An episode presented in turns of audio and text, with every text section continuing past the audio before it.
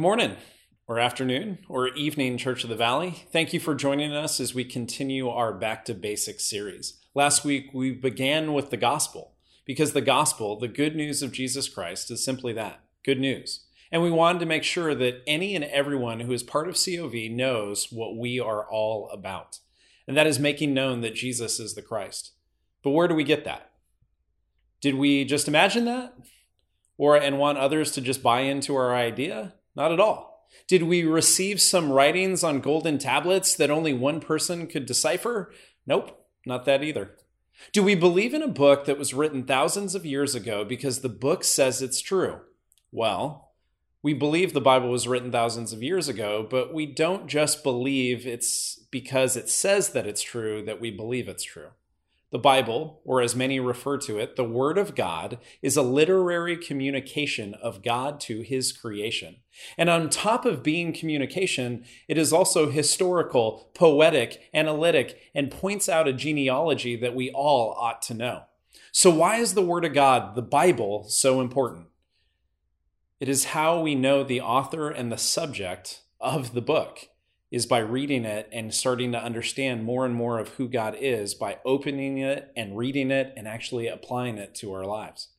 You may have a disposition that when someone speaks about the Bible or maybe speaks about inerrancy, that it was uh, written correctly, that there's no error in it, and profitability, that it is useful for things. When we talk about the Bible, you may think, yes, finally, Bible people.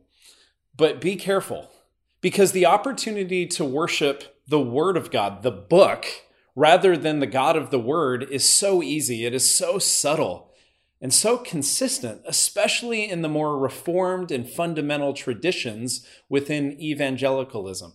In these traditions, we, or sometimes I, tend to treat the Bible more like a machine gun than a scalpel. We then want to attempt to make people behave a particular way rather than believe in a particular person. Last week I said, this is what we are about as a church offending those who think they can work their way to God with the beautiful reality that God has worked his way to us.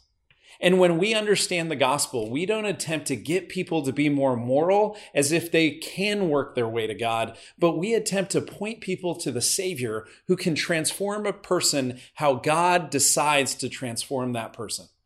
And that is what the gospel does. The gospel is our filter to which, when we open the Bible, when we read the Bible, we're thinking through the filter of the gospel. It is all about this reconciliation plan between God and man, rather than all about man or people attempting to try to get other people to work hard enough so God will accept them. See, religions do that. Let cults perpetrate that, but we point people to the redemptive plan that God came and did for us what we could not do for ourselves. As Paul says in 1 Corinthians chapter 1 verse 23, "But we preach Christ crucified, a stumbling block to Jews and foolishness to Gentiles. But to those whom God has called, both Jews and Greeks, Christ the power of God and the wisdom of God."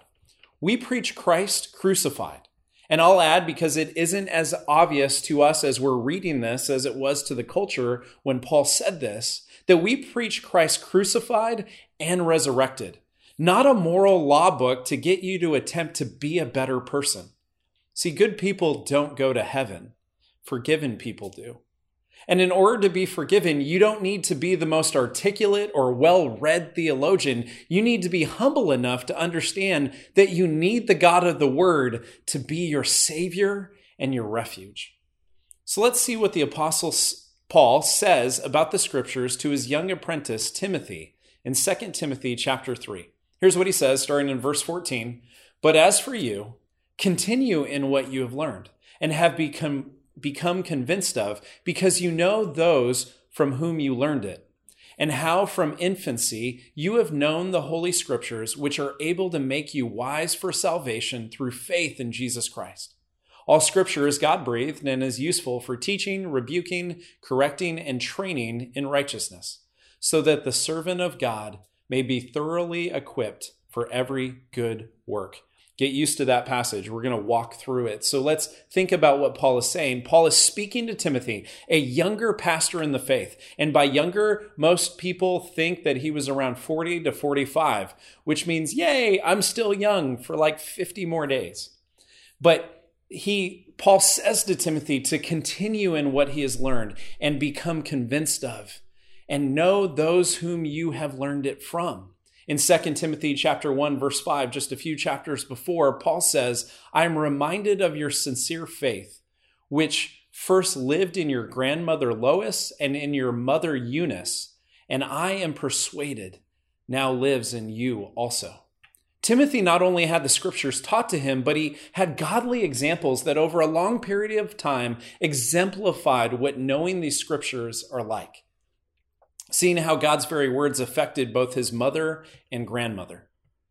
And then in verse 15, one more time, and how from infancy you have known the Holy Scriptures, which are able to make you wise for salvation through faith in Jesus Christ. Timothy was read and he was taught the words of the prophets, the Old Testament, from an early age.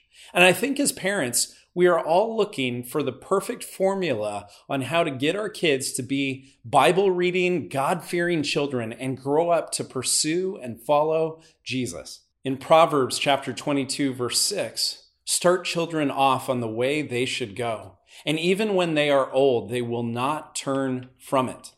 So we begin to start children off in the scriptures or the Jesus Storybook Bible and in things like Awana. But here is what I can tell you more than anything.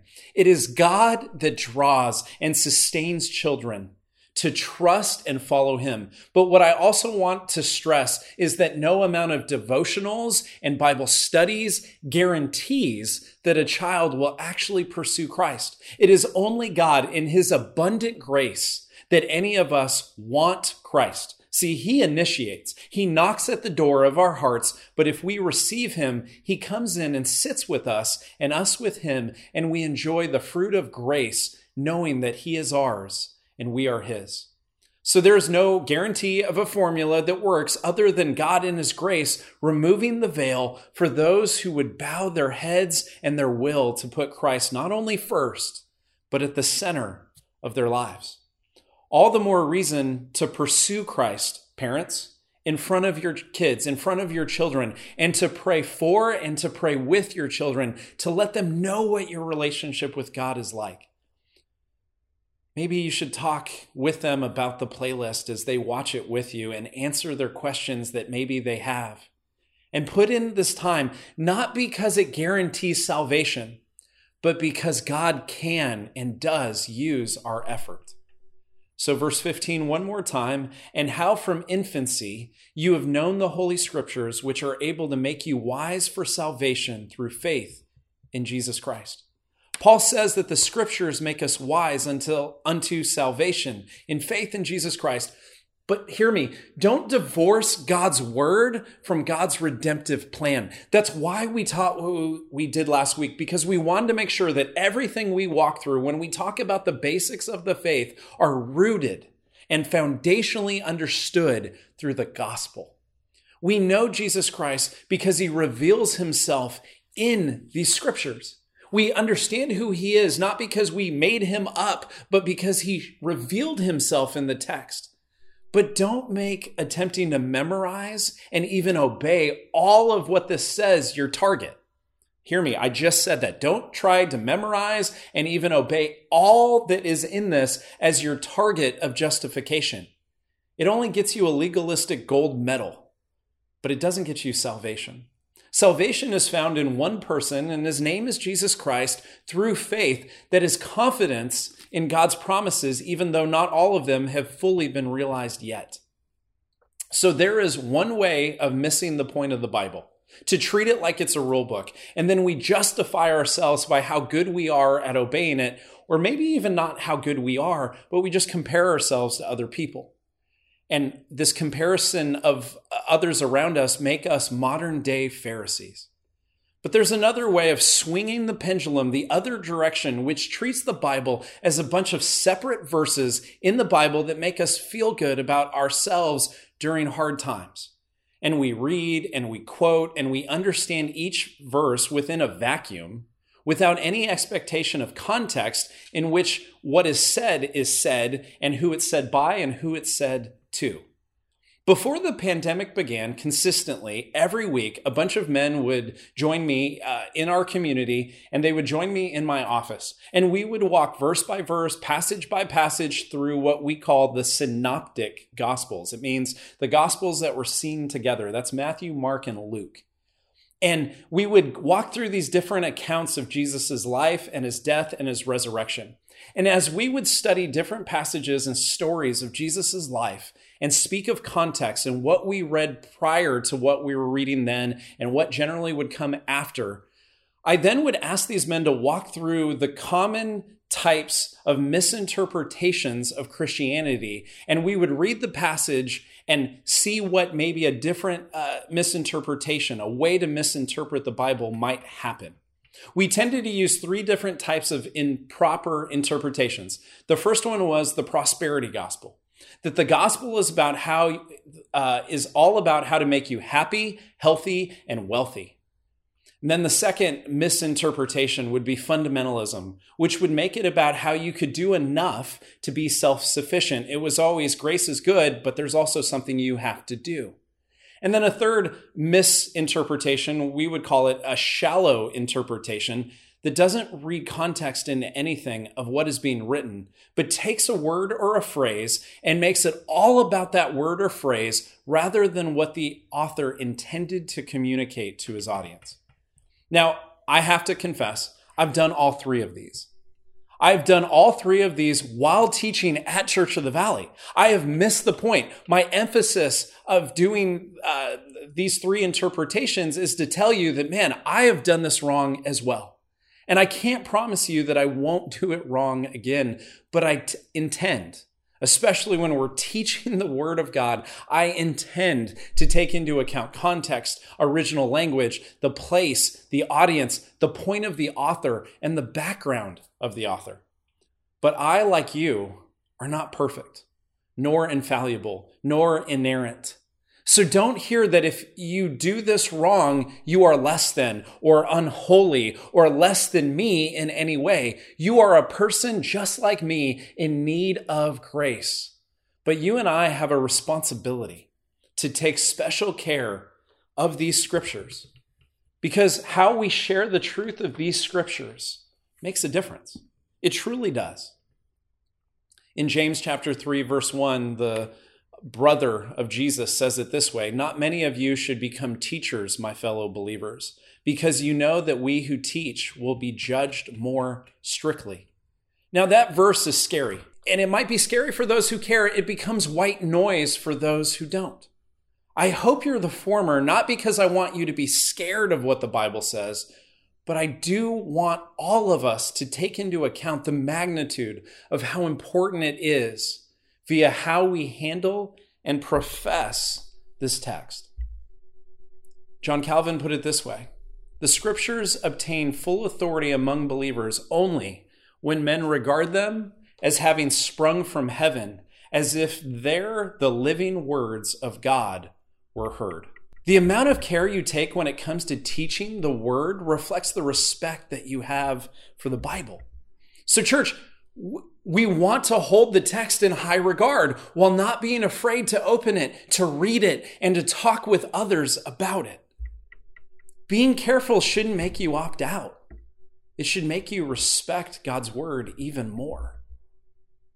So one more time, 2 Timothy chapter 3, we're going to go to verse 16. It says, All scripture is God breathed and useful for teaching, rebuking, correcting, and training in righteousness, so that the servant of God may be thoroughly equipped for every good work.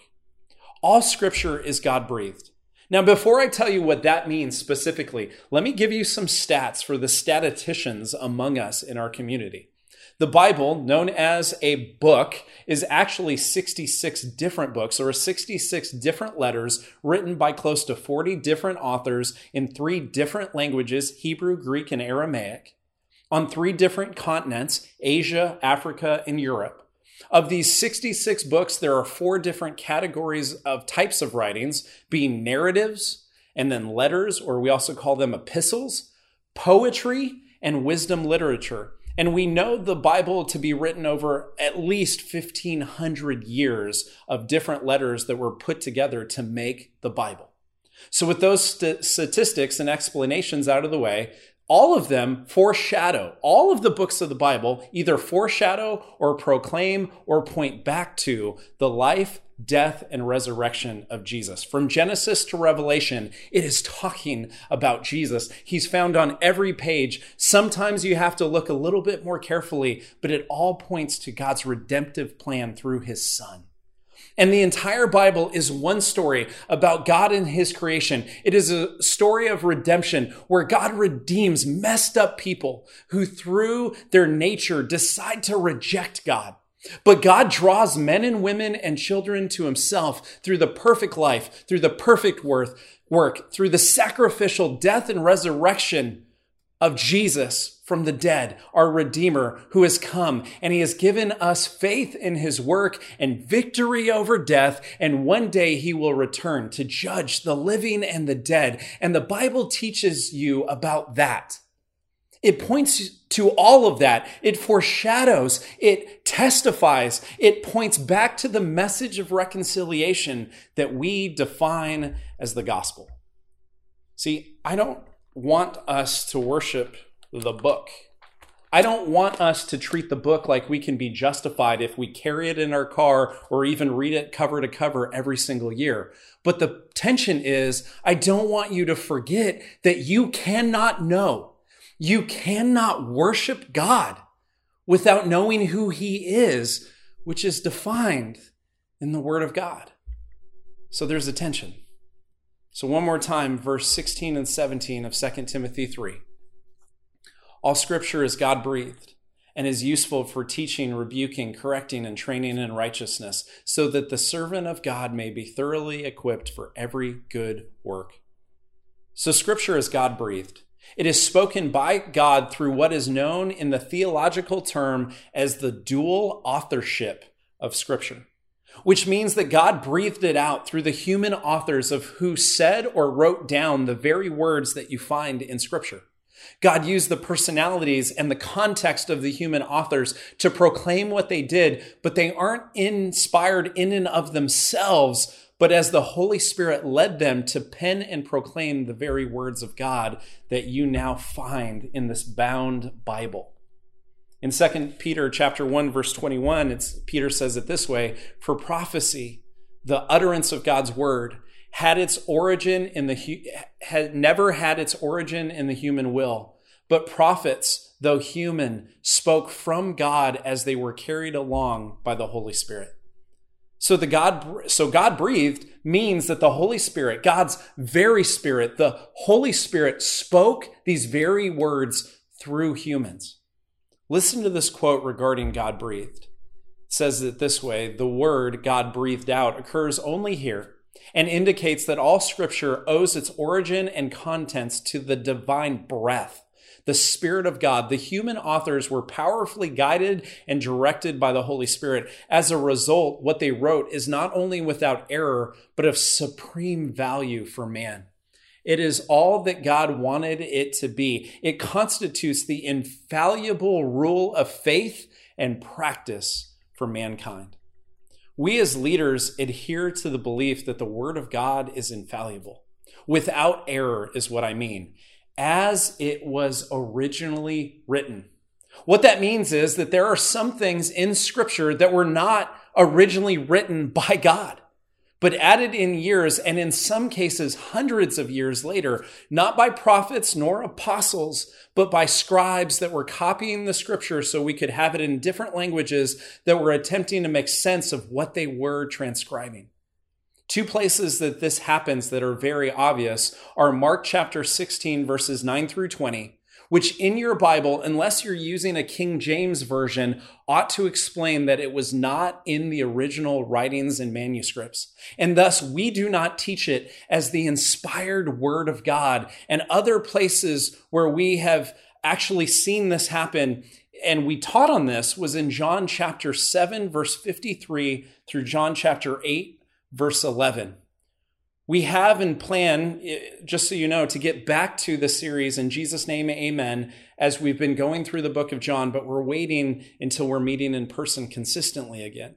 But if you have questions specifically about what do you mean there are things in the Bible that shouldn't be there, I'd encourage you to watch the sermon that we called Desiring to Obey in Spirit and in Truth. It's in this series called In Jesus' Name, Amen. You can go to our website. Laura, our creative director, has done a great job of cataloging everything. And look up chapter 8. It'll be the first one that shows up, and it's called Desiring to Obey in Spirit and in Truth. And I'd encourage you to watch that before we talk about it if you have more questions, because I feel like I laid out what that means in that sermon. So, why do I bring that up? Because we believe the Word of God, as it was originally written, is completely from God. We believe that it was God's very words, but we do see things in Scripture that were added later on that we do not treat as the actual Word of God. But we see, here's the thing, and I know this might make some of us nervous. What do you mean? It's not real. It's not. No, that's not what I'm saying at all. There's actually places where we've seen, because of manuscripts, we've realized that they were not in the original writings. But here's the thing that may push on us a little bit. See, we don't get to pick and choose which verses we listen to. See, there are some cultural verses and passages that, if I'm honest, I would love to ditch to make Jesus, if you will, a little bit more culturally relevant. Or the passages about lust or pride that I know I fail at often. But again, we don't get to pick and choose because, as we have said many, many, many times, Scripture doesn't contradict itself. Scripture contradicts us. And we allow Scripture to interpret Scripture, which is this, script, uh, this theological term known as a hermeneutic a hermeneutic is just a fancy theological word for interpreting scripture, which is very important because we can get the Bible to say whatever we want if we don't interpret it correctly. It reminds me of a story. A new pastor was visiting the homes of the members in his new church. At one house, it seemed obvious that someone was in the home, but when he knocked on the door, eh, no one came to answer it. So after knocking a few different times, he took a card out and he wrote on the back of the card Revelation 3:20. And then he stuck the card in the door. When the offering was processed just a few days later, that following Sunday, he found his own card returned to him and added from just Revelation 3:20 was added Genesis 3:10. Reaching for his Bible to check out the citation, he broke out into uncontrollable laughter. Revelation 3:20 begins, "Behold, I stand at the door and knock." Genesis 3:10 reads, "I heard your voice in the garden, but I was afraid and I was naked." Now, that's a funny explanation of somehow the way that we sometimes treat the Bible. But we shouldn't interpret the Bible to get it to say whatever we want it to say. So we use hermeneutics. It is to have particular guardrails of how we read and interpret Scripture. Let me give you a few, not an exhaustive list. There's so much more, but ones I'd implore you to start to think about how you view Scripture if you haven't already. Here's the first one. I already said it. It's Scripture interprets Scripture. Here is what I mean when I say that. Don't base your interpretation of something on what you want it to mean. See, that's known as eisegesis but base something that needs to be interpreted by the totality of Scripture, based on what all of Scripture implies and says. See, commentators are helpful, but they're not always right. Pastors generally are helpful, but we make mistakes in our interpretations. Theologians use hermeneutics to show their work, but guess what? They can be wrong too. So when we study Scripture, don't take everyone's word for it if you're not sure. But study.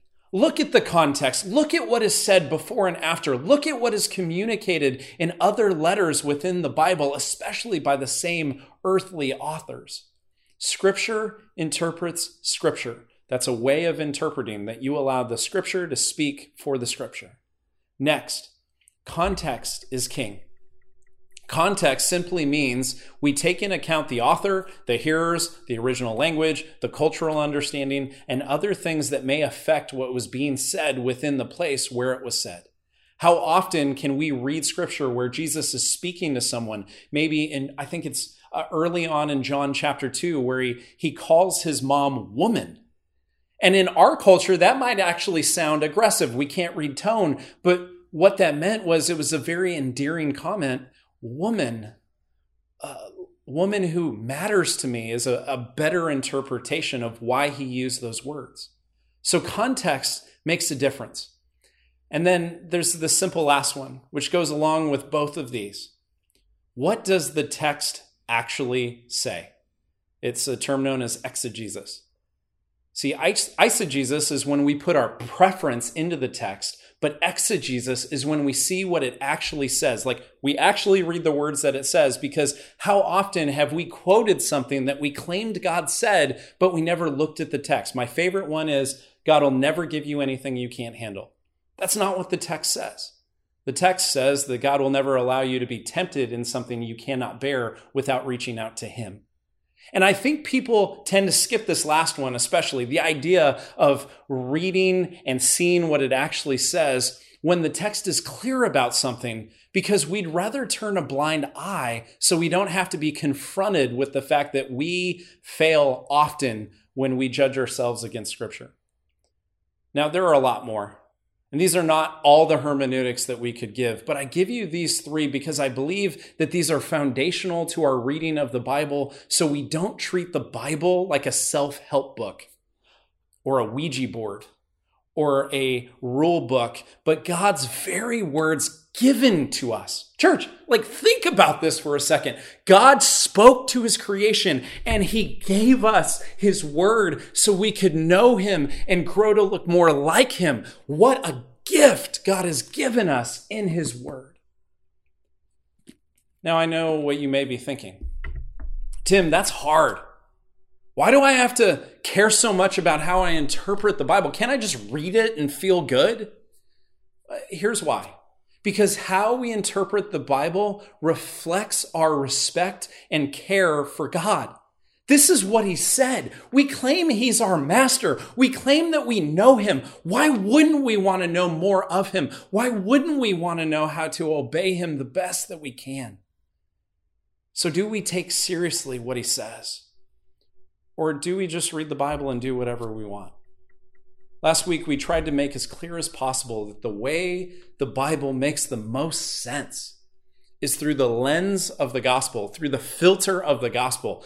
Now, that may be the fourth hermeneutic and possibly the most important hermeneutic, the most important interpretation a Christian can possess because then the Psalms don't become things we sing or make us just feel good, but we read the Psalm in the shadow of God's redemptive plan unfolding, which brings praise to the lips of his people.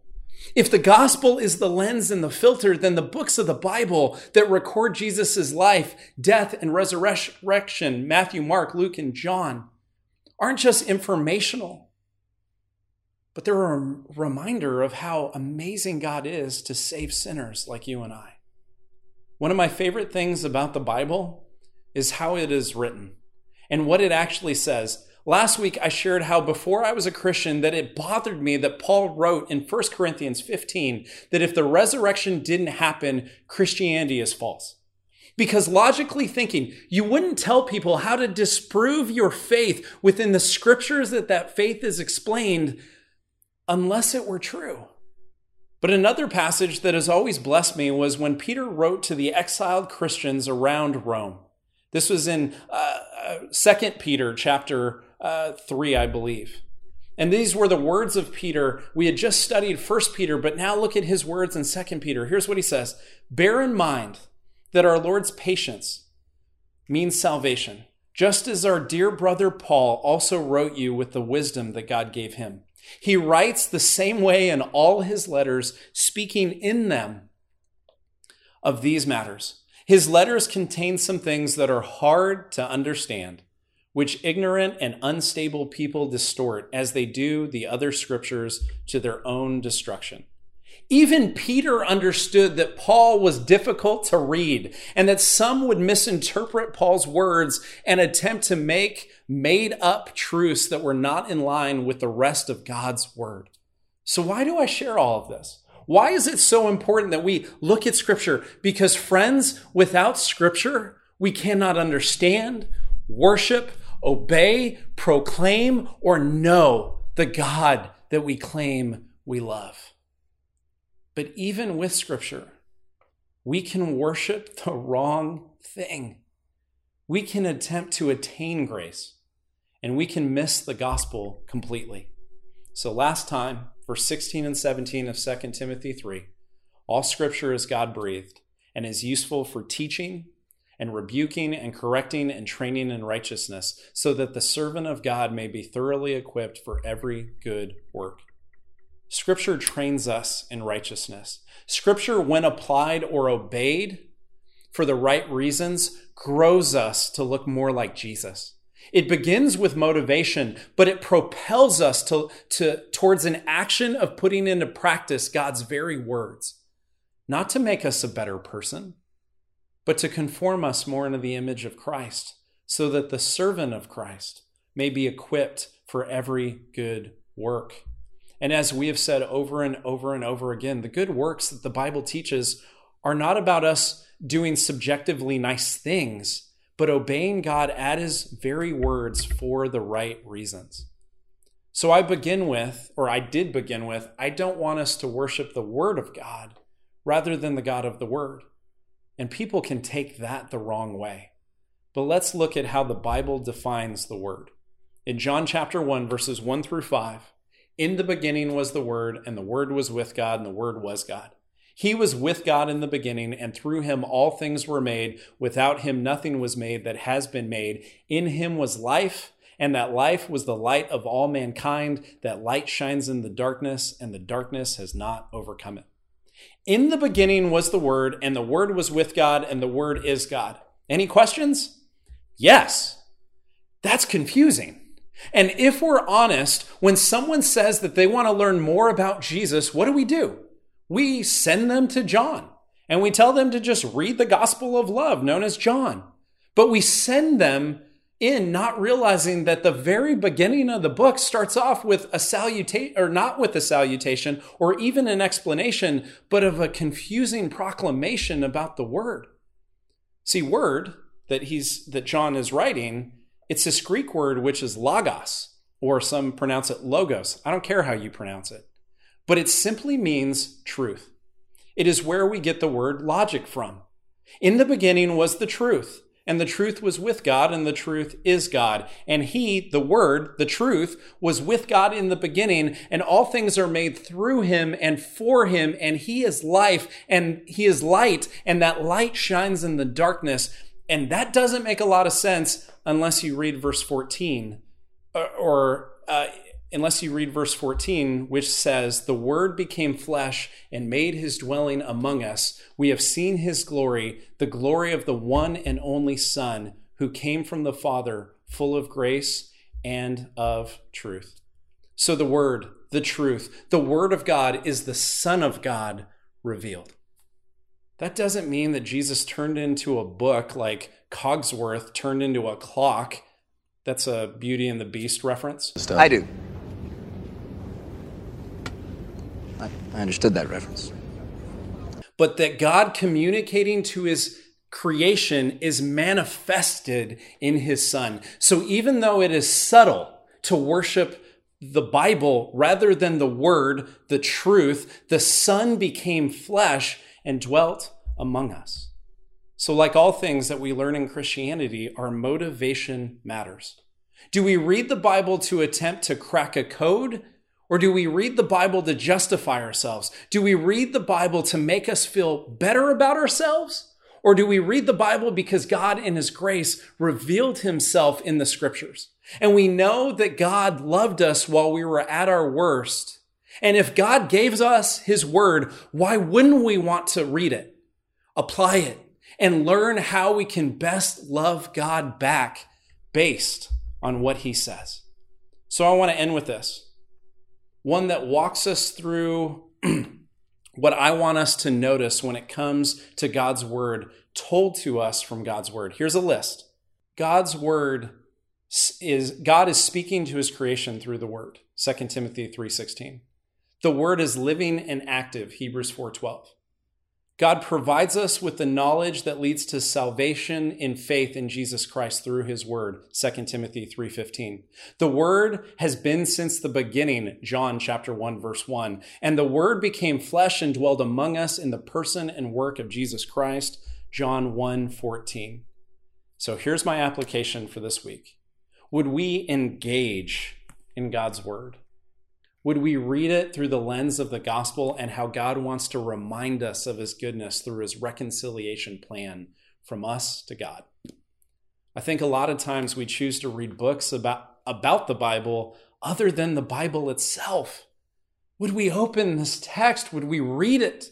I know that I've done that a lot. In fact, my office is full of books that I have read that tell me different things about the book. And there's nothing wrong with them unless you're replacing the word with them. So, with that, I'm going to offer a suggestion. In fact, I'm going to offer a book recommendation, which I don't do that often. But this book's made a huge difference for me. But you know why it made a huge difference? Because it helped me study the Bible better and it helped me understand my God more. So here's the book. It's by a, a theologian, but also a professor who's known as the prof at Dallas Theological Seminary. His name's Howard Hendricks. And the name of the book is Living by the Book. So if you're like, man, I really want to pick up a book, or I want to know how to interpret the Bible a little bit more consistently, or I just want to know my God better, the best thing you can do is read the Bible. But if you want to interpret the Bible better, I'd encourage you to pick up this book because I read this book 20 years ago and it changed my life as a new believer, as a new Christian trying to engage in the Word and know more about who God is. It helped me be able to read the Word. And I only give you that recommendation because Howard Hendricks had a, a ministry that I admire. For 60 years, he invested in mostly young men at the seminary that he was at, but he poured into people who became pastors and elders and teachers of God's word and lay people in the faith that who that are gospel centered. So here's what I'm going to end with. Acts chapter 8 verses 26 through 31. Here's what it says. Now an angel of the Lord said to Philip, "Go south to the road, the desert road that goes down from Jerusalem to Gaza." So he started out, and on his way, he met an Ethiopian eunuch, an important official in charge of the treasury of the Candace, which means queen of the Ethiopians. This man had gone to Jerusalem to worship, and on his way home was sitting in a chariot reading the book of Isaiah the prophet. And the Spirit told Philip, Go to that chariot and stay near it. Then Philip ran up to the chariot and heard the man reading Isaiah the prophet, and he said, Do you understand what you're reading? Philip asked. How can I? He said, unless someone explains it to me. So he invited Philip to come up and sit with him. I want you to focus on the Ethiopian treasurer's response. How can I? Unless someone explains it to me. That's what he said when asked about the text that he was reading.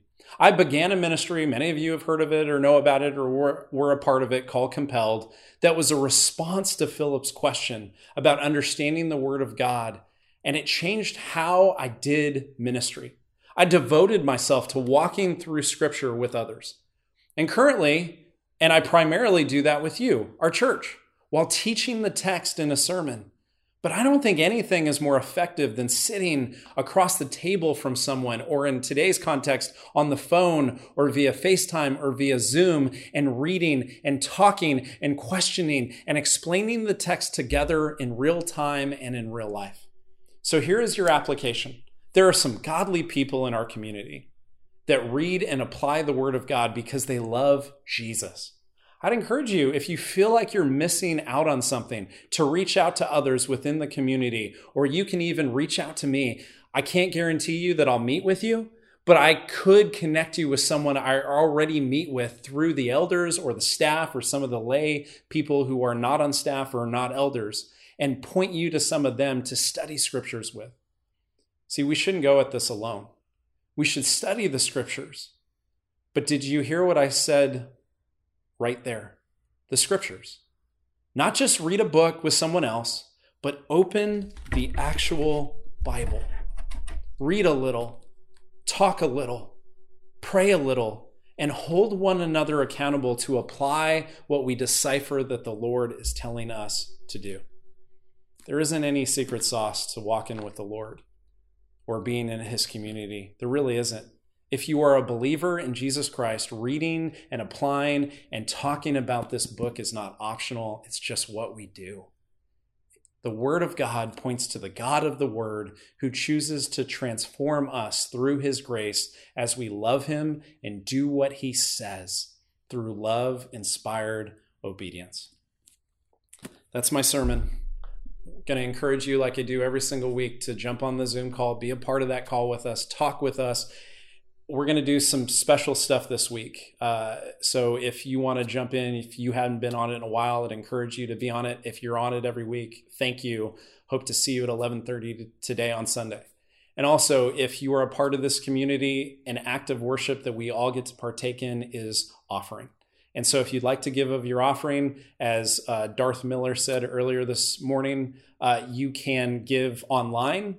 You can do it by send, sending a check, or you can go to COV uh, Church of the Valley, COV, covalley.com, and go to give. And you can give either via PayPal or we're now using a new uh, thing with Faith Life and and hopefully that'll be a little bit easier if you want to give. But listen, giving is not because you have to. Giving is an act of worship and is an opportunity for you to trust God even with your finances. And so, thank you for those who are giving. And I trust that between you and God, you'll come up with what you feel led to give towards the ministry of Church of the Valley. Let's pray. God, there's so much more that I want to say. There's so many other things I want to unpack. But Lord, I know that you're the one who does the work through your word and through your spirit. And so I ask that as we have listened to this message, that people just wouldn't have takeaways that would make them smarter, but they'd have things that they're going to do differently because you have done something in their soul and convicted them to put into practice your word. So, Lord, thank you for each person who's listening to this. Thank you for those who give and for the way that you use that uh, income and money to make disciples of all nations and generations. May we be good stewards of your people and of the finances that you give us, Lord. We love you so much. In Jesus' name, amen.